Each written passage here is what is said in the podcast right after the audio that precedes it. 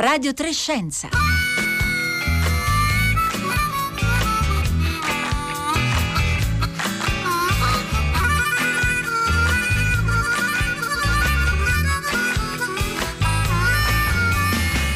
11.30, buongiorno da Rossella Panarese. Prima di presentarvi l'ospite che è qui con noi, vi voglio dare quattro indizi per indovinare il tema di cui parleremo oggi. Indizio numero uno un gruppo, una grande collaborazione internazionale ha ricevuto la scorsa settimana, per ora virtualmente, la prestigiosa medaglia Albert Einstein che viene data ogni anno a studiosi che si occupano di temi einsteiniani. In questo caso ci troviamo nel campo della relatività generale. Indizio numero due, tra i vincitori di questi 40 anni di medaglia Albert Einstein ci sono due grandi scienziati che sul tema di cui ci occuperemo parleremo oggi hanno anche scommesso tra di loro. Parliamo di Stephen Hawking e di Kip Thorne. Terzo indizio, Kip Thorne ha collaborato con eh, la realizzazione di un film molto famoso uscito nel 2014, Interstellar. Quarto e ultimo indizio, la collaborazione internazionale vincitrice quest'anno della medaglia Albert Einstein si chiama Event Horizon Telescope, che possiamo tradurre con telescopio dell'orizzonte degli eventi. Credo che molti tra voi abbiano capito l'argomento di oggi, di cui parleremo anche insieme a voi al 335 56 34 296.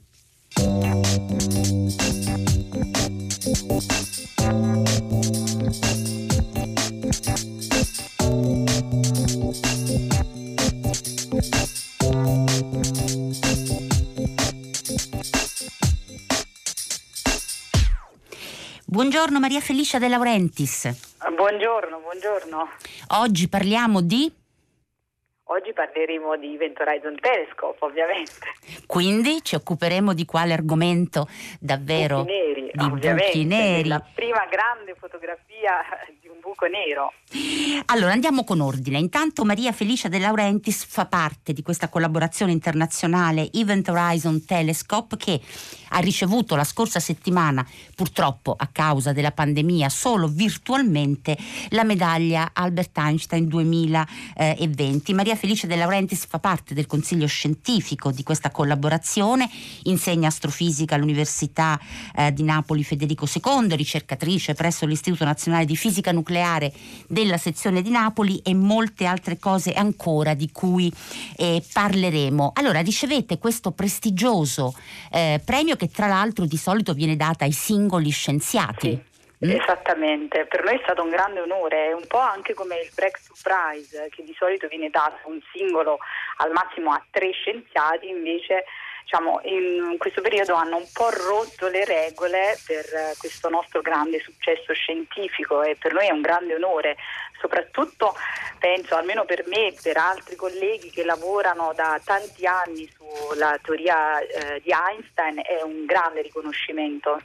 Eh beh, insomma, è, una, è un, un, veramente davvero molto prestigioso. Prima citavamo Stephen Hawking perché è stato il primo nel 79, mi sembra, sì, sì. l'anno dell'istituzione di questa medaglia, è stato il primo a riceverlo. Poi, se vogliamo fare un po' di nazionalismo, l'italiano che lo ha ricevuto prima di lei in questo caso è Gabriele eh, Veneziano, ma insomma è, è, un, è, una medaglia che hanno ricevuto. Tra l'altro l'ha ricevuta anche la doppia collaborazione eh, delle onde gravitazionali. Insomma, la... eh, sì, in effetti però loro hanno dato il, la medaglia solo diciamo, al direttore in quel caso, quindi ah, ecco. diciamo, virtualmente, eh, invece noi no, a noi è stata assegnata ai singoli diciamo, autori che hanno praticamente firmato le cinque pubblicazioni. Quanti abbiamo... siete? Quanti siete? Ora siamo aumentati all'inizio l'anno scorso quando insomma, abbiamo lavorato in questi anni dal 2014 eravamo circa 200, ora uh-huh. siamo insomma forse 300 e qualcosa, insomma Beh, stiamo aumentando perché cerchiamo comunque di eh, fare entrare persone con, anche con nuove expertise per aiutarci insomma, a comprendere questi fenomeni che sono anche nuovi per noi, molte cose le stiamo scoprendo man mano che insomma, si lavora. Quindi... Mm-hmm molto eccitanti come... Eh beh, lo credo, tra poco le chiederò anche cosa significa, insomma siamo nel campo di quella che insomma, per anni è stata definita la big science, no? insomma, la necessità di avere collaborazioni di tantissimi eh, scienziati, abbiamo cominciato a conoscere meglio la big science parlando del, della fisica delle particelle, parlando del CERN, ma naturalmente in molti altri campi come le onde gravitazionali e come nel vostro caso. Allora, ricordiamo, l'anno scorso, poco più di un anno fa, il 10 aprile, è stata sì. presentata a tutti la prima immagine reale di un buco nero. È una foto? Allora, eh, diciamo che insomma, eh, possiamo noi insomma, possiamo chiamarla foto, in realtà è una mappa delle onde radio che vengono emesse diciamo, dal plasma incandescente che sta orbitando intorno al buco nero prima che precipita nell'orizzonte degli eventi, quindi non è più visto perché insomma, come sappiamo appunto per definizione il buco nero cattura anche la luce. Eh, è perché l'abbiamo chiamata foto? Perché poi al, al, alla fine è eh, una mappa appunto delle onde radio, le onde radio sono onde elettromagnetiche però non il visibile, cioè è qualcosa che noi non vediamo ad occhio nudo. Non è luce. non è luce, esatto, insomma, mm-hmm. però è, fa parte dello spettro delle onde elettromagnetiche, sempre onde elettromagnetiche sono non visibili, quindi noi abbiamo cercato in qualche modo di rendere eh, visibile quello che è invisibile all'occhio nudo. Insomma, supponiamo di a, poter avere un occhio tale da vedere anche la, la, l'emissione radio avremo visto quello che noi vi abbiamo insomma, in qualche modo mostrato. Mm. Chissà se le ascoltatrici e gli ascoltatori ricordano questa foto che è stata insomma l'anno scorso è stata molto eh, commentata, alcuni l'hanno chiamata una grande ciambella, eh, altri sono rimasti anche delusi perché somigliava troppo a quello che già sapevamo, ossia di immagini costruite mettendo insieme eh, diciamo dati numerici. Ce la vuole descrivere questa immagine reale? Quale? Ma, uh, allora, quello che uh, abbiamo visto praticamente è uh, insomma, appunto la, la, la, diciamo, la prova diretta di un buco nero e di che cosa si tratta? Si tratta quindi dell'immagine dell'orizzonte degli eventi di questo oggetto super uh, massiccio uh, che è uh, situato appunto come avete visto, avete letto su tutti i giornali nella galassia, al centro della galassia Messier 87. Allora che cos'è?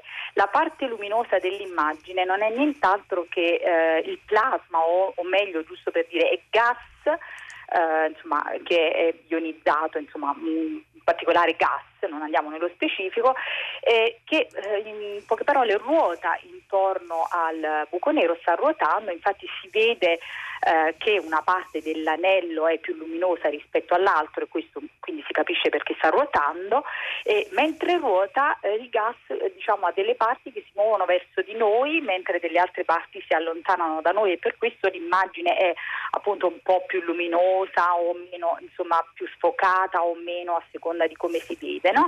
e questo è, viene chiamato insomma è praticamente un effetto che noi eh, diciamo che è relativistico ed è noto come Doppler beaming no? un po' come quello che accade con insomma quando abbiamo l'effetto Doppler quello delle sirene e delle ambulanze no? il suono ci arriva eh, insomma un po' più forte un po' meno forte no? e sembra che insomma si stia allontanando meno in questo caso è un effetto visivo di luce e al centro dell'immagine quello che abbiamo visto è il, il diciamo c'è quella parte eh, scura no? ed è quello il, il, buco nero ovviamente molto più piccolo o meglio quello che noi chiamiamo l'ombra del buco nero come la, la, la, l'abbiamo definita insomma, ed è quella regione dove non viene emessa luce eh, perché appunto insomma proprio è la caratteristica del buco nero di essere un oggetto che cattura quando ci si avvicina cattura tutto quello che gli si avvicina eh, intorno allora intanto Mary mi corregge sulla pronuncia che devo evidentemente aver eh, sbagliato, Event Horizon Telescope, lo dica lei Maria Felicia che no, più brava di me. Horizon Telescope, no, ha detto bene. Ah perché? ecco, allora no, ha detto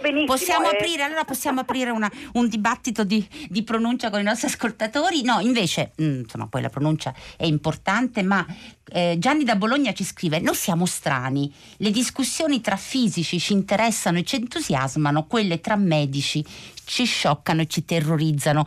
Ed è un bellissimo messaggio questo di Gianni perché tutta la città ne parla, appunto a, oggi si è occupata appunto di dibattiti dentro al tema appunto della pandemia, insomma discussioni che avvengono tra, tra scienziati. Io sono abbastanza d'accordo con Gianni Bologna, di, da Bologna perché non dobbiamo aver paura dei dibattiti tra gli studiosi, siano fisici o scienziati, un po' perché sono uomini, esseri umani come tutti e un po' perché la scienza va avanti anche così. Lei cosa ne pensa? Voi discutete molto tra voi? Assolutamente sì, senza la discussione non c'è diciamo, creazione di, uh, di, una scoperta scientifica, no? continu- cioè, non, beh, noi discutiamo quasi tutti i giorni, no? si discute anche su diverse opinioni, no? su diverse teorie, altrimenti no, che lavoro sarebbe se non c'è discussione? Per forza, insomma. Senta Maria Felicia De Laurentiis, allora lei ci ha descritto quella foto, quell'immagine che vi è valsa a tutta la collaborazione internazionale della medaglia Albert Einstein 2020, lei ci ha detto insomma il buco nero che è stato fotografato mettendo insieme i dati di tanti radiotelescopi del pianeta che, che alla fine sono diventati un unico eh, telescopio. È vero che essendo molto lontani tra loro ha permesso una migliore individuazione? E perché? essendo lontani i radiotelescopi, vuole dire. Esattamente, sì, tra sì, loro. Sì, sì, mm. sì, esatto, sì, questa è una tecnica molto sofisticata che è nota come interferometria a larga eh, distanza e eh, la peculiarità è quella di sincronizzare con orologi atomici tutte queste strutture dei radiotelescopi in modo tale che eh, diciamo, sfruttino eh, insomma, anche la rotazione eh, terrestre del nostro pianeta per creare una specie di radiotelescopio enorme quanto la Terra, cioè virtuale, insomma, molto grande, come se avesse una parabola eh, grandissima, e per cui si può arrivare a una risoluzione eh, diciamo, elevatissima di, di, di, eh, insomma, per catturare le immagini. Questo è, una, un, è, import- è, stato molto importante questo, insomma, il poter creare questo sistema eh, di radiotelescopi. Tra l'altro ora stiamo implementando eh, diciamo, l'array di radiotelescopi per poter arrivare diciamo, a lunghezze d'onda eh, ancora più eh, sofisticate. Noi abbiamo, l'immagine è stata presa eh, a 1.3 mm, insomma, che corrisponde praticamente a 230 uh, GHz, ora stiamo cercando di andare al sub millimeter per avere ecco, una sensibilità e una precisione maggiore, insomma, e questo sarà molto, uh, molto più bello perché probabilmente potremo uh, vedere la prossima sorgente in modo più definito rispetto a, alla, alla precedente. Allora, a proposito della prossima sorgente, allora intanto lei prima ci ha detto, Maria Felice De Laurentiis, che eh, il buco nero che è stato fotografato, eh, naturalmente questo termine fotografare ce lo ha spiegato Maria Felice De Laurentiis, eh, un po' è una metafora e un po' insomma si avvicina a quello che, che noi intendiamo per fotografia. Allora questa immagine reale di un buco nero al centro di una galassia lontana 55 milioni eh, di anni luce e, ehm, ed è un, un, un buco nero definito supermassiccio, cioè addirittura 6 miliardi e mezzo di masse solari particolari, che è una cosa che anche noi non profani, insomma, ci, insomma anche a noi impressiona moltissimo. Allora la domanda è questa, perché è stato più naturalmente facile, non è il termine giusto, ma me lo passi. È stato più accessibile fotografare eh, un, un, buco nero così massivo. Massiccio e così eh, lontano rispetto ad un buco nero più vicino come quello della nostra galassia eh, insomma è stata complicata anche perché ora vi racconto un aneddoto. In principio quando siamo partiti con la collaborazione il, diciamo, il, l'oggetto primario della nostra ricerca doveva essere il buco nero al centro della nostra galassia.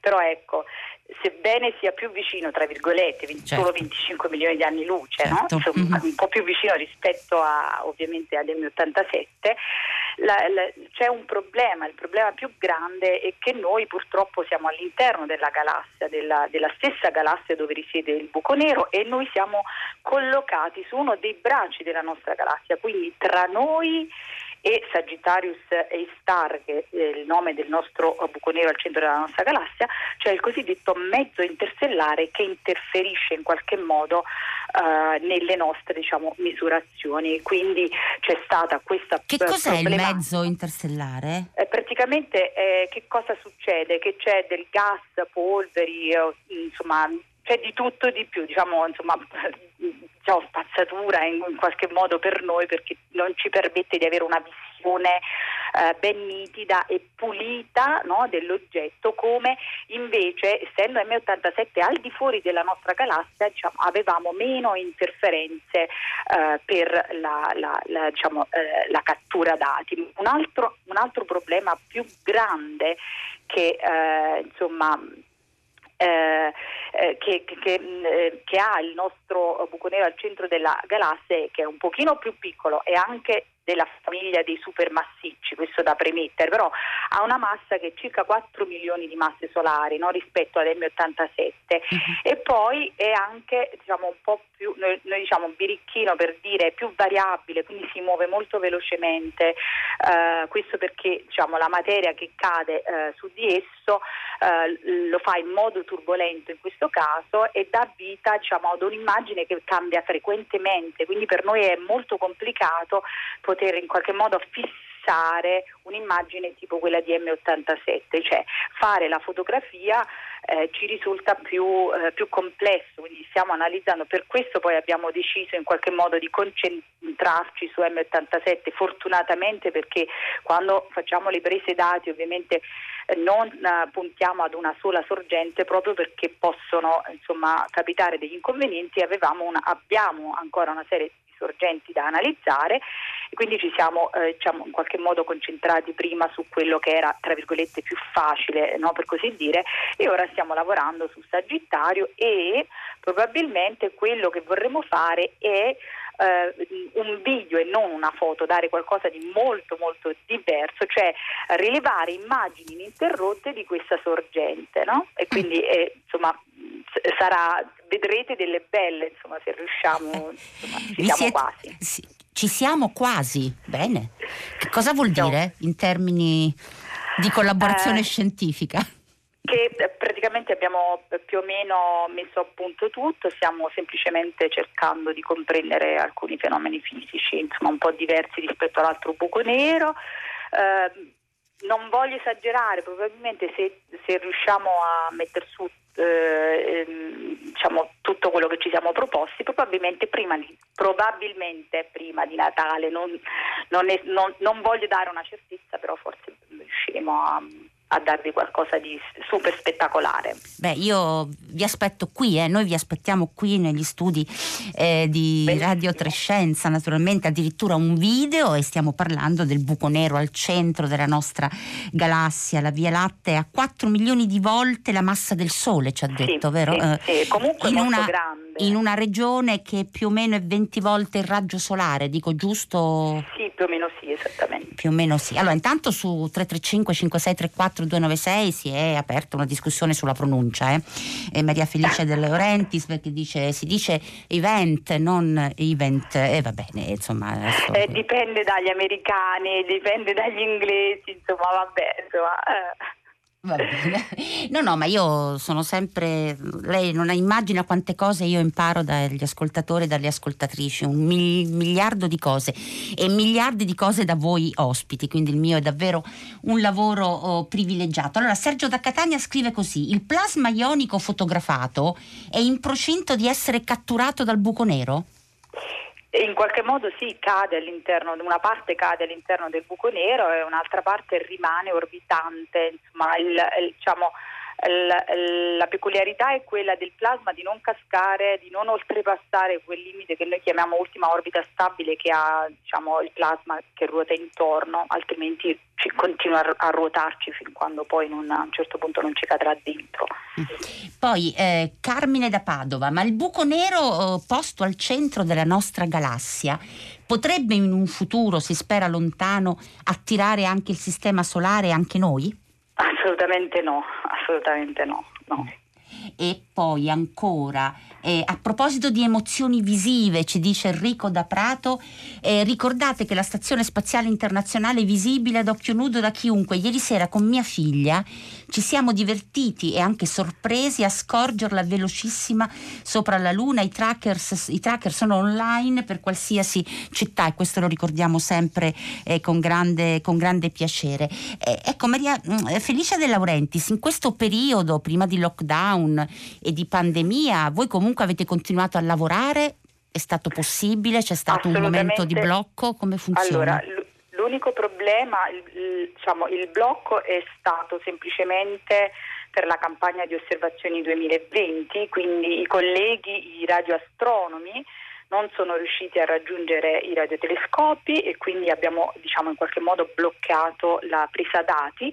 Eh, però noi abbiamo ancora i dati da elaborare eh, addirittura dal 2017, quindi noi continuamente stiamo lavorando e abbiamo lavorato tutti i giorni, forse anche più intensamente, eh, insomma, ehm, rimanendo tutti a casa e c'è stato molto più possibile eh, diciamo, avere collegamenti. No? No, per noi non è cambiato nulla, in generale per per noi che facciamo questo mestiere non, non esistono, a meno che, ecco, faccio un'ipotesi proprio esagerata, non, non ci sia eh, insomma, una distruzione della terra, eccetera. Eh, noi, noi, si continua a lavorare, si lavora a Natale, a Capodanno, eh, sabato, domenica, di notte, non, non esistono diciamo, eh, insomma, orari prestabiliti per fare questo lavoro. Quando si fa ricerca si deve essere insomma, eh, efficienti al 100% e dimenticarsi molte volte del resto purtroppo. Maria Felice De Laurentiis, a meno che non ci sia la distruzione della, come ha detto, della Beh, terra. Insomma, ecco, speriamo, speriamo di no. Speriamo di no. Ah, bellissimo. allora, Maria Felice De Laurentiis, adesso io vorrei ascoltare insieme a lei, che non c'entra nulla col buco nero. Mm-hmm. Eh, noi eh, di Radio 3, in, insieme a Treccani, all'Istituto dell'Enciclopedia Italiana, in collaborazione da un'idea del, del Ministero dell'Istruzione, stiamo pubblicando sul, sul nostro sito sotto il titolo Maturadio, lezioni in podcast, più di 200 lezioni dedicate a studenti e studentesse che stanno preparando l'esame di eh, maturità e eh, di, ci sono di tutte le materie, la storia, l'arte, l'inglese, il greco, la letteratura, la matematica, la fisica e anche le scienze che sono state curate proprio da Radio eh, 3. E allora questo è l'inizio, proprio l'incipit di una lezione di chimica organica. Intanto ah, ascoltiamola insieme, poi la commentiamo con lei.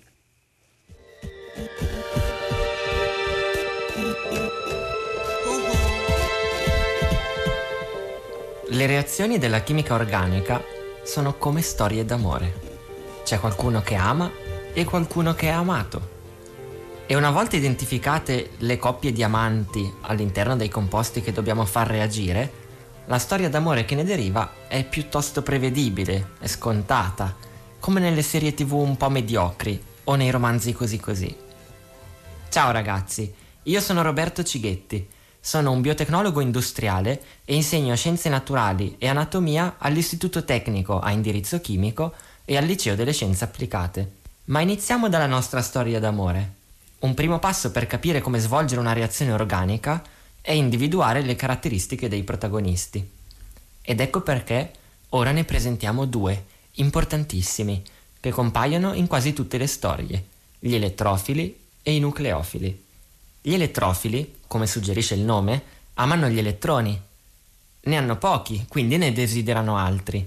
I nucleofili, invece, sono quelle specie chimiche, neutre o cariche negativamente, che hanno doppietti elettronici disponibili, che possono essere condivisi. Non appena un nucleofilo si incontra con un elettrofilo, tra i due è amore a prima vista. E in un tripudio di legami che si rompono e che si formano, nasce una nuova reazione chimica. And now, ASAP Science presents the elements of the periodic table.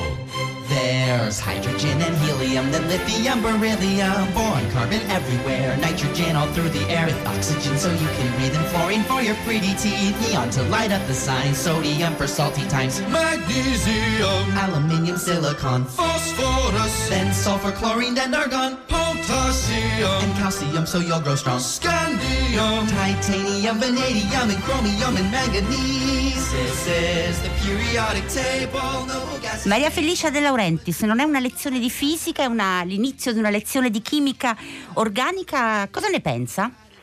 Ma è molto, è molto carina, devo dire, perché mi ha fatto ricordare una cosa che spesso faccio quando spiego, eh, per esempio, eh, i sistemi binari no, di stelle binarie che eh, insomma, coalescono per spiegare eh, le onde gravitazionali. Io faccio un esempio e dico che insomma, le due stelle stanno danzando no, una vicino all'altra e quindi eh, insomma, mi è piaciuta, è simpatica, insomma, perché restano queste immagini no, ai ragazzi molto più forti rispetto a spiegare una reazione eh, chimica in modo diverso, molto carino. Allora, Maturadio lo trovate sul nostro sito, lo trovate anche sui siti del MIUR, della Treccani, lo trovate su Spotify, trovate insomma in giro per la rete le lezioni di Maturadio, lezioni in podcast su tante materie. Questo era un esempio di lezioni di chimica, ma ci sono lezioni di biologia, lezioni di matematica, lezioni di fisica, lezioni di geografia eh, astronomica, c'è una lezione sui vaccini, c'è una lezione naturalmente sui virus e sui batteri, e poi c'è la storia, l'arte, l'inglese, la letteratura.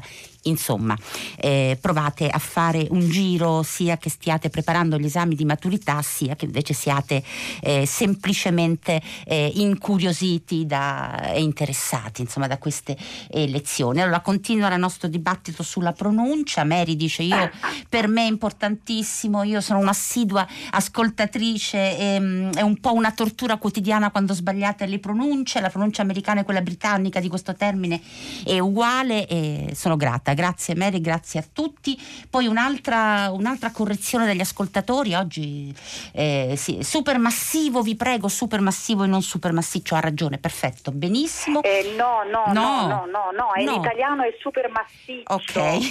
In italiano è, Ok. in inglese è super massive.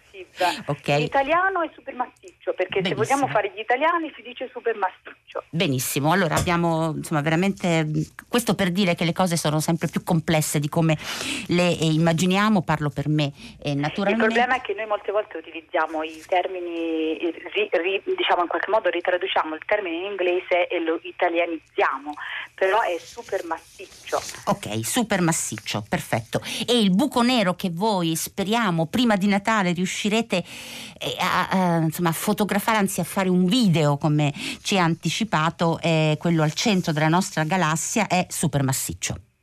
Sì, sì, è della stessa famiglia insomma, di M87, sono diciamo fratelli, cugini, insomma qualcosa di simile. Ok. Perché poi abbiamo diverse categorie, ovviamente si dividono in classi, in diverse classi a seconda della massa e del raggio.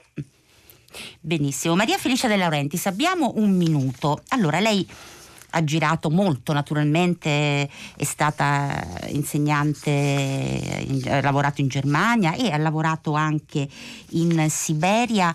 È vero che è un importante professore lì in Siberia, eh, ha scritto una lettera di referenze per lei dicendo nonostante sia una donna è una grande lavoratrice, è vero? Sì, verissimo, verissimo, ce l'ho ancora conservata questa lettera, eh, insomma io l'ho vista come complimento, devo dire la verità, anche perché ancora tutt'oggi lavoro con questa persona e lui non ha mai mai lavorato con nessuna donna, quindi per me è stato diciamo... Vabbè, insomma, era un suo limite che ha usato diciamo, le sue parole della sua esperienza, che non ha avuto esperienza prima per farle un complimento, insomma, mettiamola così. Sì, io, l'ho, io l'ho vista, io sono una persona positiva, quindi l'ho vista in modo positivo. Ovviamente riguardandola, leggeva dal punto di vista di una donna, uno potrebbe un po' eh, rimanere, tra virgolette, offeso perché significa che insomma eh, ha ancora il pregiudizio che le donne nella fisica teorica non possano raggiungere lo stesso livello degli uomini, ma questo è, insomma, esiste purtroppo questo pregiudizio eh, ed è molte volte complicato eh, diciamo, eh, far cadere questo, mh, questo muro che mettono i colleghi, no? perché poi se si è donne si è meno intelligenti, se si è poi un po' più, tra virgolette, piacenti, si è ancora meno intelligenti. cioè, insomma, Insomma, ci sono- ancora esiste, lei ha, insomma, ha questa sensazione che ancora... Sì, assu- non nella collaborazione, devo dire, la collaborazione, eh, o forse grazie alla PI, eh, direttore, Shep Doleman, che è una persona veramente meravigliosa e attenta alle esigenze anche delle persone, cioè lui si preoccupa soprattutto della persona e poi del collega. Eh, c'è questo modo di, di, di, di, lavorare in sinergia, in collaborazione, non in competizione, eccetera. Però in molti ambienti, soprattutto in Italia, lo vedo ancora, in Italia ma anche in Russia questa cosa l'ho, l'ho subita, eh, c'è ancora il preconcetto che eh, le donne non siano... Lei è la dimostrazione che questi preconcetti devono essere eliminati e allora io la ringrazio per essere stata con noi che tra poco abbiamo il segnale orario. Maria sì. Felicia De Laurentiis, complimenti a lei, a tutta l'organizzazione, tutta la collaborazione internazionale e Event Horizon Telescope. Cara Panarese, una grande prestazione della puntata e poi mi cade sulla pronuncia. Grazie per essere stati con noi. Ora il concerto del mattino.